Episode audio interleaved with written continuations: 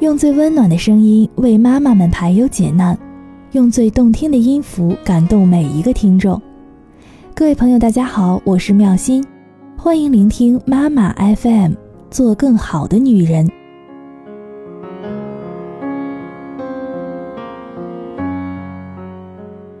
今天分享的这篇文章来自告莹，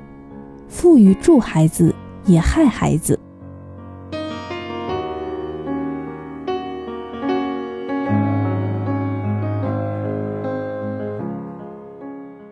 在我们家里，珍贵的食物绝对是长者先吃。除了是以年纪大的人能吃好东西的机会不多为理由之外，还会灌输他们有本事赚钱的人才有选择吃好东西、用好东西的权利观念，以及在他们求学期间要求他们拟出生活预算，予以质询之后才给予生活费。当他们所提出的购物需求超出了我们的预算时，必须以确实的优劣比较来说服我们，方能达成购物的目的。明白告知他们，父母不会要求他们供养我们的下半辈子，我们也不会供养他们的下半辈子。最多呢，只能是承担他们读硕士两年的费用，未来结婚、购房都是要靠自己的力量。你要住豪宅或是蜗居，挤地铁还是开奔驰，吃大餐还是盒饭，都是要靠自己的能力。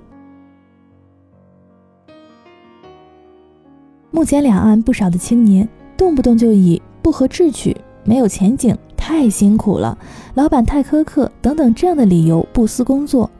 或者呢是要求父母支持他创业。我们家的两个孩子从来不敢有丝毫的啃老之念。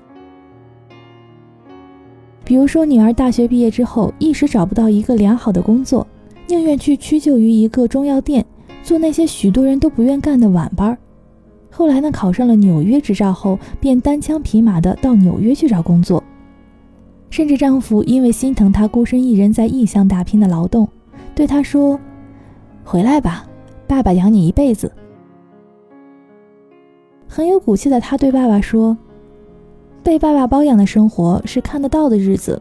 多没意思，多没盼望，而拒绝了父亲的金元。曾在媒体上看到过这样的一则新闻：国内有一个富婆留下了上亿元的遗产给儿子，没有想到三十岁的儿子在拿到遗产之后便肆意享受，结果不出三年，上亿元的遗产就挥霍一空了。英国也发生过类似的事情。父母过世之后，留给未满二十岁的儿子几十亿英镑的财产，结果这个小孩太早的拥有财富，又不懂得理财，最后竟然吸毒，横死街头。这些事件虽然属于特例，我们即便也不知道多少钱可以毁掉一个孩子，却明白若为培养儿童的理财能力、理财智商，难保日后他们不会迷失于一个日益被金钱吞噬的世界。